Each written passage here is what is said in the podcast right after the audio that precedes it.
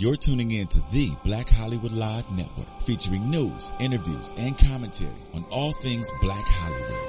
Hollywood redefined. From Los Angeles, California, presented by Maria Menounos and streaming live thanks to Akamai Technologies. This is Black Hollywood Live. Justice is served. Featuring the week's roundup and commentary on legal news. Black Hollywood Live. Hollywood redefined. You're listening to Black Hollywood Live. And now, the host for Black Hollywood Live, Justice is Served. Hello, everyone. Welcome to Justice is Served. I am your host, Mari Fagel. My co-host, Ebony Williams, is out of town in New York this week, but lucky for me, I have a special guest to join me in studio for an exclusive interview. Uh, California appellate justice Eileen Moore, who wrote this fascinating book called Race Results Hollywood versus the Supreme Court 10 Decades of Racial Decisions and Film. Eileen, thank you so much for joining us today. It's my pleasure. now, in reading through this book, I thought it was really interesting why you were motivated in the first place to really do a side by side comparison through the decades of how Hollywood and the Supreme Court, two of America's biggest institutions, really treated race and racial issues, racial discrimination, racial integration uh, throughout the decades. And you found a result that I found surprising that the Supreme Court, which is usually a little bit slower and uh, slow to change its views, was actually more progressive than Hollywood in its treatment of African Americans. Were you surprised by that result? Well, you gave away my ending, but it's not an Ag- Agatha Christie novel here. Well, there, I was surprised by the result. I, I started out thinking that uh, and most of the last century, the Supreme Court was nine old white men, and I figured that they were going to be it, hidden away in their ivory tower. They'd be behind the times. And by the way, the reason that I did get interested in this and write it is because I, as an appellate justice, uh, along with well, there were 30 of us that got to uh, get our master's degree at University of Virginia in Charlottesville, and I found myself studying constitutional law in a luxurious kind of a state of mind that is uh, without having to worry about uh, paying for law school, getting a job, passing the bar exam, or anything like that. And it was 2004, and the it was the 50th anniversary of Brown versus Board of Education the constitutional law professor was talking about the times, and I found myself thinking that I was a little girl at the time, and my parents thinking about the neighborhood, and we were not quite as poor as church mice, but almost. And there were no blacks anywhere to be found, and uh, of course, we were never allowed to use the N word. That would have been a vulgarity.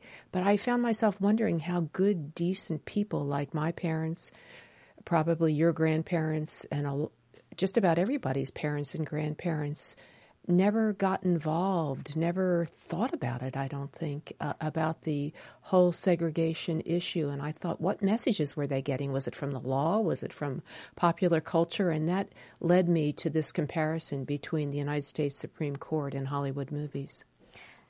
You know, when you put it that way, it is interesting why weren't people marching in the streets until the 60s? Why didn't Martin Luther King come around and really rally the nation until the 60s? What was going on in those decades beforehand that, like you said, you know, you lived in an all white neighborhood? Uh, so, obviously you mentioned 1954 that is the landmark decision of brown versus board of education where they decided to end racial segregation in schools. Can you tell me about the landscape in movies at that time in the 50s? Because I, I, I want to read an interesting quote from uh, Brown versus Board of Education. In um, in that case, the justice writes Today, many blacks have achieved outstanding success in the arts and sciences as well as in the business and professional worlds. And that was one of the reasons for these decisions to integrate schools. But you found was were movies like that? What was the portrayal of African Americans in movies in the fifties? Now, see that that was the nine old white men saying that. Mm-hmm. But in the movies, where uh, you would expect in Hollywood that you would find these li- liberal, progressive, free-thinking, uh, equality types. But in fact, even though the nine justices talked about how successful blacks have been in American society in 1954, the kinds of movies we had at the time were Rebel Without a Cause, where there was one. Uh, black person in it. It was a ineffectual babysitter, housekeeper, and every word she spoke in that movie, every time she spoke, no, but everybody ignored her. There was uh, the Lost Weekend, where um, the only uh, black person was a the white protagonist was a alcoholic and a thief, but the only black actor was uh, shining his shoes in the in the men and handing him a towel in the men's restroom. Uh, what other? What were the other movies? Oh, uh, uh, what was that one with uh, Jimmy Stewart where he had the broken leg? Uh, Rebel Without a Cause was the one that stood out to me since I've se- I've seen that one. the one with Jimmy Stewart and Grace Kelly. I can't think of the name of it at the at the at the moment, but it took place in New York City. There's 500,000 blacks in real life New York City at the time. Uh, in the background, it was all shot in an apartment house. In the background is um, Eighth Avenue, and people are walking by. There's not one black in that movie. However, on the when Grace Kelly's in peril and there's it looks as though she's going to be in trouble. Rear Window. Thank you to our producer, Stephen. uh, Rear Window is the movie. Rear Window. Uh, the Jimmy Stewart character calls his friend the detective, and and there's a voice on the phone, and it's a uh, uneducated black dialect woman babysitter on the phone, and I think it was used. There were no blacks in the movie, but I think that this voice was used to show, uh oh, she's in real trouble. There's going to be no help help for, forthcoming here. So it was interesting to me that disparity when the court recognizes that there are or that there should be successful, educated African Americans, yet the movies are still portraying them, like you said, babysitters, dock workers, uh, uneducated. And I, I wanted to know why. Why was Hollywood kind of it, it's a negative portrayal of African Americans, and why did they have this portrayal? So I want to ask you about this theory that you talk about in the book because I'd never heard of it before. You talk about how black bashing was profitable because a lot of white Americans with the advent of television and moving out to the suburbs, they weren't going to the movie theaters anymore as much. So to attract white viewers back to the theaters, your theory is that uh, it was profitable to kind of sh- play to white biases and black bashing. Can you can you tell me more about that? I can, but your uh, your question is mixing up the decades. Okay, and and I'm going to go back to the 40s and to Hitler. I mean, we learned as a country, as a world, we learned a lot about democracy and what happens when you take a people and try to. Uh, uh, well, kill them off, really, uh, and uh, separate them, treat them unfairly. And I think that a great democratic spirit started here in the United States after World War II. And I do think that Hollywood started to uh, take up that spirit. And there were some movies. This is the only time, by the way, that I will uh, give Hollywood a break and stick up for them a little bit. But I do think that they tried to do the right thing. There were some movies post World War II. Um, the best years of our lives, that one where the soldiers come home after World mm-hmm. War II and they try to get back into society. Uh, there was a, that was the first movie, by the way. I think it was 1946. It may have been 45, but it was right there uh, where there was not there there was a black there were blacks in the movie and they were not in a master servant relationship or a employer employee relationship. They, there were no speaking parts. It was just a black serviceman and his family shopping in a drugstore, uh, grocery store, mingling among the white customers. There was no attention paid to them at all, but it was the first natural, normal treatment of blacks that I had seen. Another post World War II movie was. Um, Gentleman's Agreement. Now, that was mostly about anti Semitism, but there were several statements throughout that which uh, damned bigotry against mm-hmm. blacks. However, before I give that movie too many kudos, it takes place in a huge uh, office building in New York City, and there's lots of street scenes in it, but you're not going to find one black actor uh, either in the foreground or the background of that movie. Another movie, and the first movie that I saw that uh, uh, had blacks and whites speaking to each other. It was not inside, it was outside, but they were speaking to each other just naturally and normally, and it was a streetcar named Desire. Mm-hmm. I think that uh, Hollywood probably might have, I probably might have, sounds, uh, well, I'm not sure. But I think that there's a chance that Hollywood might have taken the high road rather than the low road that they took had it not been for the House Committee on Un-American Activities. And I think that scared the bejesus out of the people who ran Hollywood. The um, it was the time of McCarthyism, and this House committee, this UAC is what they mm-hmm. they called it. It was uh, prosecuting uh, Hollywood actors for not for their communist ways and for not doing the typical uh, American thing. That uh, kind of fear went through, and I think probably by about 1960, things started to change. That is, the, the American people had beat back these extremists, and uh,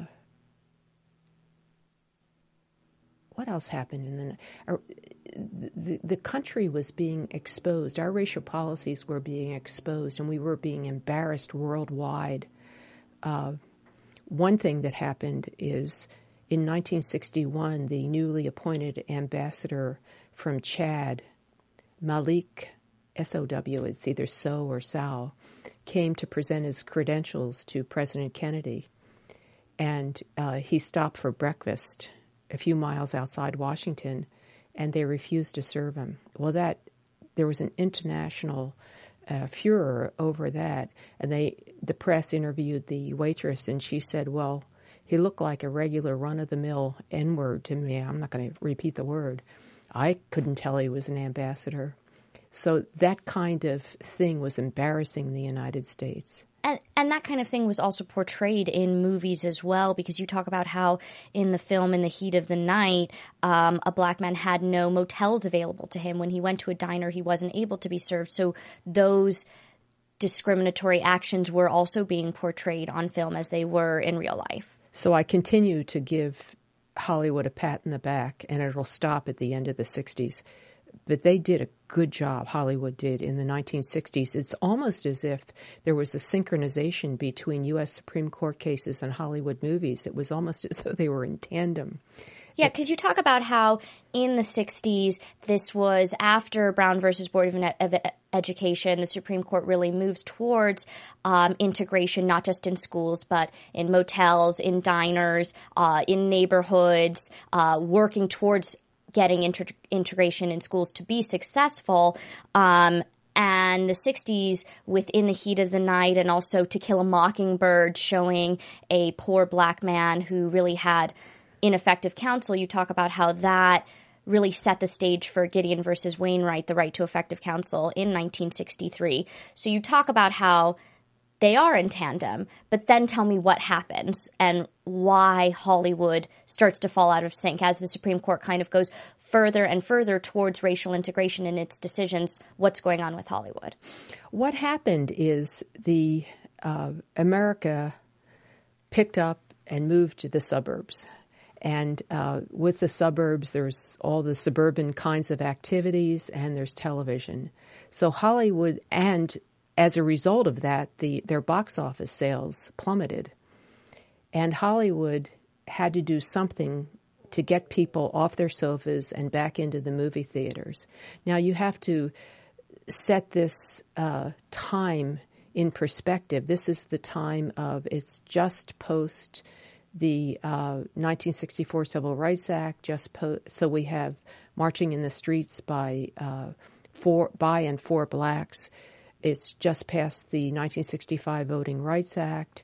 It's uh, we're in Vietnam and uh, people are waiting for their numbers to get called for the for boys are waiting for their numbers to get called for the draft and the whole the whole country is upset. We had a complete change of our immigration policies in 1965. Congress changed them so the whole eastern world was opened up to the United States. So Americans were not looking the same as they had looked, and there was, as, during any period of change, there was a lot of of unrest. So Hollywood was trying to in my opinion, tap into the biases and prejudices of your ordinary Americans to vindicate their feelings of hostility. And I think what they did was they made blacks look like uh, gangsters and lowlifes, and in comparison to how wonderful whites were, in order to make whites feel superior. And so was this black bashing was it profitable? Did it work for hollywood? Well they uh, their receipts increased tremendously. I can't give you numbers but they did increase and they kept on with that uh, format as as the racial uh, landscape changed more and more in america by the time we got to the 70s we had busing we had school integration taking place on a serious way we finally had the implementation of um, Shelley versus Kraemer, which were the restrictive covenant cases. That is, people used to, and actually, you, you find deeds every so often that still have it. They would have actually written in the deeds to their property, I promise that I will never sell this property to name your, uh, to a black or uh, to somebody of the Negro race, to somebody of the um, Jewish faith, uh, to somebody from uh, the who's Oriental, and just name it, and uh, they would phrase it like that. Well, finally, the United States Supreme Court said, "You put your uh, restrictions uh, in your deeds." Run them with the land as much as you want, but don't come crying to the court. We're not going to enforce them anymore. And by the early 70s, neighborhoods were actually starting to get integrated, and there was a lot of unrest as a result of that. Well, that's why I find it interesting because you say neighborhoods were integrated, schools were integrated, yet still in movies, the portrayal of neighborhoods was oftentimes all white neighborhoods. You say in movies like E.T., Raging Bull, Terms of Endearment, all white suburban schools in movies like E.T. again, Ordinary People, Fast Times at Ridgemont High. So these movies were not an accurate portrayal of what was really going on. And why is that? They were not an accurate portrayal. I mean, you, are too young to remember, but I remember. I mean, we had people of different colors living next door to each other throughout the 80s. At least where I, wherever I lived, that's the way it was. So then, why wasn't it like that in movies? Uh, well, well, I think that uh, even in the movie, uh, what was that movie um, with Mel Gibson, where he Lethal was, Weapon. Lethal Weapon. They have a the the detective is the the black detective is the normal guy, and the white detective is the abnormal, twisted guy.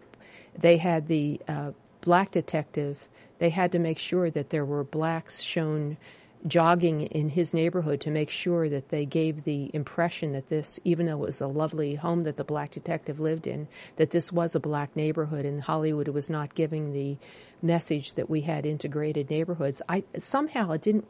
Hollywood didn't seem to want to upset people by uh, changing the. They were back in the '50s mentality of let's not uh, try to challenge American values in any way. And even more upsetting than showing neighborhoods and schools as all white is even just the portrayal of a black individual in these movies. You know, I, I never really thought about it until you laid out all the data in your book, But in a lot of these movies, the black character is a criminal. I mean, even in Ghost, Whoopi Goldberg is a con artist with a long criminal record. In um, The Sting, they're thieves. In Network, they're black terrorists. In Cooley High, they're charged with grand theft auto. And this is at a time where the court was really trying to make strides in ensuring that uh, there was equal opportunity in employment as well. And there was. There, the normal scenario was a black employed homeowner with a family, yet in so many of these movies, their criminals are doing criminal like behavior. Talk about how in Beverly Hills Cop, Eddie Murphy steals robes from the hotel. So why is that? The Beverly Hills Cop was particularly annoying. Finally, you had a black actor who was going to be the star in a movie. And it's not only the stealing the robes, it's um, the the white cops in Beverly Hills Cop w- dressed in sports jackets and nice slacks and a tie, and Eddie Murphy, who's also a police officer, so presumably, and he, there's no family around that you see, so presumably he's making the kind of money the police officers make, which was a, which is a decent salary he's dresses like a slob throughout it, and he's got a total potty mouth throughout it. Whereas the white officers uh, speak in gentlemanly kinds of uh, civil language. Why they had to make him so low life when they had this chance to show him as a decent person, and he was. He was a good police officer. Um, the as I I was reading one book about it. I think it was a Thomas Cripps book, and they said that St- Sylvester Stallone was originally supposed to play uh, that role, hmm. and St- Sylvester Stallone was supposed to be his uh, Lisa Eilbacher. I think was the female lead in that, and there was supposed to be some kind of a romance. But once Eddie Murphy got the role, then that was the end of the romance. There could not possibly be a romance between a black man and a white woman. So they were buddies throughout that, and then they there it was really kind of unexplained. They had knew each other from way back when, and they were pals and, and buddies. And then, and what's strange with that though is isn't that about twenty years after Loving versus Virginia and deciding to end, um, to allow interracial marriages, yet 20 years later in Beverly Hills Cop, they still are unwilling in Hollywood to show an interracial relationship? Yes, even at the very slightest level of even I mean, not, not not even a hint of romance. But at the end of Beverly Hills Cop, uh, and it probably went over I had seen that movie before, and it's definitely went over my head. It, it's as though Hollywood was on a bent to make sure it gave the message that blacks are thieves. So at the end of Beverly Hills Cop, they're checking. Uh, uh he's checking out of the, his hotel in Beverly Hills, and he asks the white cop, "Do you want a robe, one of those terry cloth robes from the?" And uh, the white cop says no, and uh, or he says, "Thank you, thank you very much." And he says, "No, you keep it. You you probably want it." And he said, "No, I got three in my suitcase." And uh, he says that secretively, and it's obvious that he stole the the robes. Why they have to give that message, I don't know, but it, I think it was to give whites comfort that uh, you are superior, to keep them coming back into the movies because it made them feel good to uh, feel superior. Yeah, and Stephen, I'm going to need you to help me with the name of this one. But even in the movie with uh, Dan Aykroyd and Eddie Murphy, where they switch lives, Trading Places. Trading Places. Thank you. Uh, Eddie Murphy at the beginning of the film is shown again as a homeless criminal, and then only because there's this scheme by these older white banking men is he able to enjoy this life of luxury and privilege. Uh, so it's it's just interesting to me. You know, I never really thought about the movies this way until uh, until reading your book and seeing the data kind of laid out. Like you know, those me- messages are there, but they're subliminal in a way, so you're not really noticing it. Were you surprised when researching by how how blatant it really was? Not only was I surprised, I was uh, borderline furious. Uh, there's a movie I had read the book. Um, the book was kind of Japanese bashing, actually, but the book was, it's called Rising Sun. And when they made that into a movie, what, what, the book, I don't think there's even any description of what the race is of the two detectives, but it's just assumed that they're two LA detectives and they're white. In the movie, they make one of them black, and it's Wesley Snipes. So they put into the movie a scene that is not in the book at all. It's totally unnecessary to the plot. It doesn't extend the plot in any way. The only reason that they must have had this in the movie was okay, we have a nice, well dressed, good looking black detective in this movie, but we can't let it rest there. We have to show that blacks are mainly uh, criminals. So they have this chase scene in uh, South Central Los Angeles where there's a bunch of black hoodlums that uh, take part and scare the bejesus out of uh, some people who are get some Japanese that are chasing the detectives. And now I, I know I'm going back a few decades here, but you talk about at the beginning of the book in your own experiences growing up. You mentioned in 1904 in Philadelphia, you in a Philadelphia suburb, you lived in an all-white neighborhood, and you remember your parents uh, that a black family offered to buy your family home, and that your parents basically said, we can't do that to our neighborhood because the property values will go down, and held out for nine months until a white family came around to purchase the home. You tell another story about your mother sitting at a diner counter and a black man coming to sit next to her and they refused service to him and she felt shame. So in researching this book and looking back at your family's experiences, could you understand it a little bit more? I, I think I can not that I agree with it, but I think I can understand what was happening. W.E.B. Du Bois, the black intellectual, wrote a book, and I think it was published in 1903 called The Souls of Black Folk. And he talked about what happens to a society when the races cannot sit down and uh, have a cup of tea together or look each other in the eyes when there's total and complete separation. And I think that was still going. I mean, what happened in 1954 when my parents had that home for sale, 5712 North Lambert Street in Philadelphia? uh, and and most of it I re- I really don't remember. it's just afterwards when I heard family stories and everything, I can put together piece together what happened. And they were my father uh, had two full time jobs always and one uh, part time job most of the time, and they had they sold the house on Lambert Street and they bought a house in Roxborough, which is another section of Philadelphia. But that that sale fell through.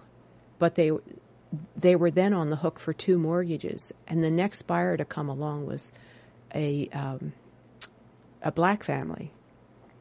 And if they sold the house to the black family, that would be the first black family in a three or four block radius, and that meant an, a, an immediate decrease in home values. And my father saw that as his moral duty not to do that to his neighbors, to decrease the values of their home. And he hung on for nine months until a white family, another white family, made an offer on the house.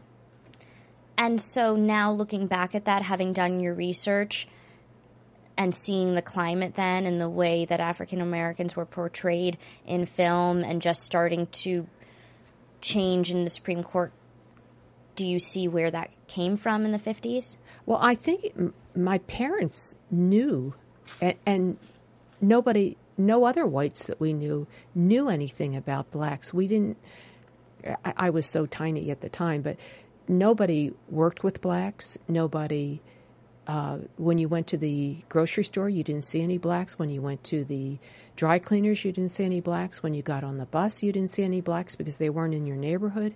So there was a total lack of intermingling. And when there's intermingling, when you see somebody and you wave to them across the street or you uh, you're you apologize because your grocery cart hit theirs.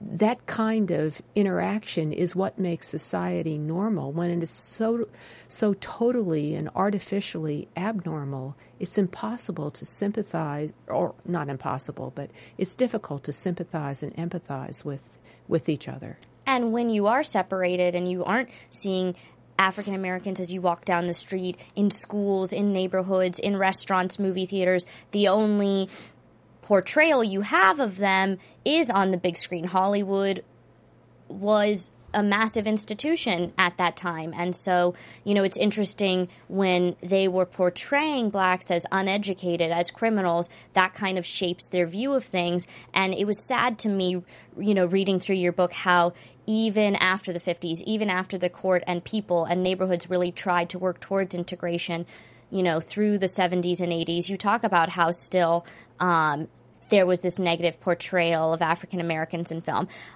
I don't want to end this on a bad note because in the last decade, in the 2000s, you don't really see that as much. I mean, in Crash, in that film, everyone had um, views about different people. Everyone was equal in their racist views, in their, you know, views uh, of people. In Million Dollar Baby, in a lot of these movies, uh, you talk about how we are finally on equal footing. So do you think that Hollywood we're past that stage of black bashing and putting African Americans down?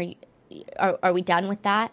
Is Hollywood done with that? Uh, cross your fingers. I hope so because the movies that I've seen, even since my book has come out, uh, Precious. I think I did get the get Precious in the book, but that's fairly recent. And I saw a movie last Sunday called Twelve Years a mm-hmm. Slave, and when you compare, uh, and The Butler, when you compare 12 Years a Slave with what uh, was in that movie, The Patriot, in 2000, the, the difference is, is so great. Because and, in The Patriot, in the the Patriot is absolutely disgusting. There there probably was not a free black in South Carolina in the colony in 1776. Yet the Patriot has to make a point when the English colonel comes up and says the King George will grant you your freedom if you fight for the crown, the black uh, uh, plantation worker looks up and says, "We're free men, sir." Now, give me a break. There were no free men in South Carolina. I mean, if there were, they certainly weren't on the plantation of the character that uh, Mel Gibson was was supposedly portraying, the Swamp Fox. Uh, he was known to uh, rape his female slaves.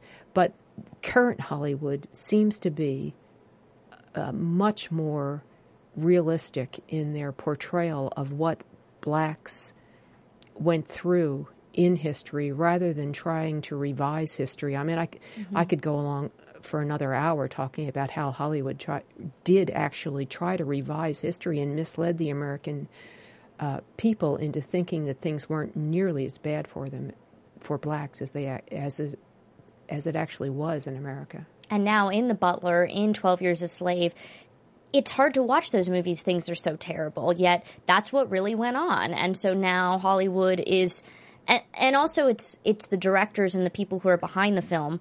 Um, I, I, think that has something to do with it. The people who are writing the film and directing the films, they are African American, so why would they ever give in to portraying it anything other than what it was, his, you know, historically. I absolutely agree. And before we stop, I want to say one word about TV news because in the 1960s, had it not been for television news showing little black kids being attacked by uh, fire hoses and German shepherds, I I don't know if America ever would have found out the truth. They definitely wouldn't have found it out from Hollywood anytime uh, close to the 1960s.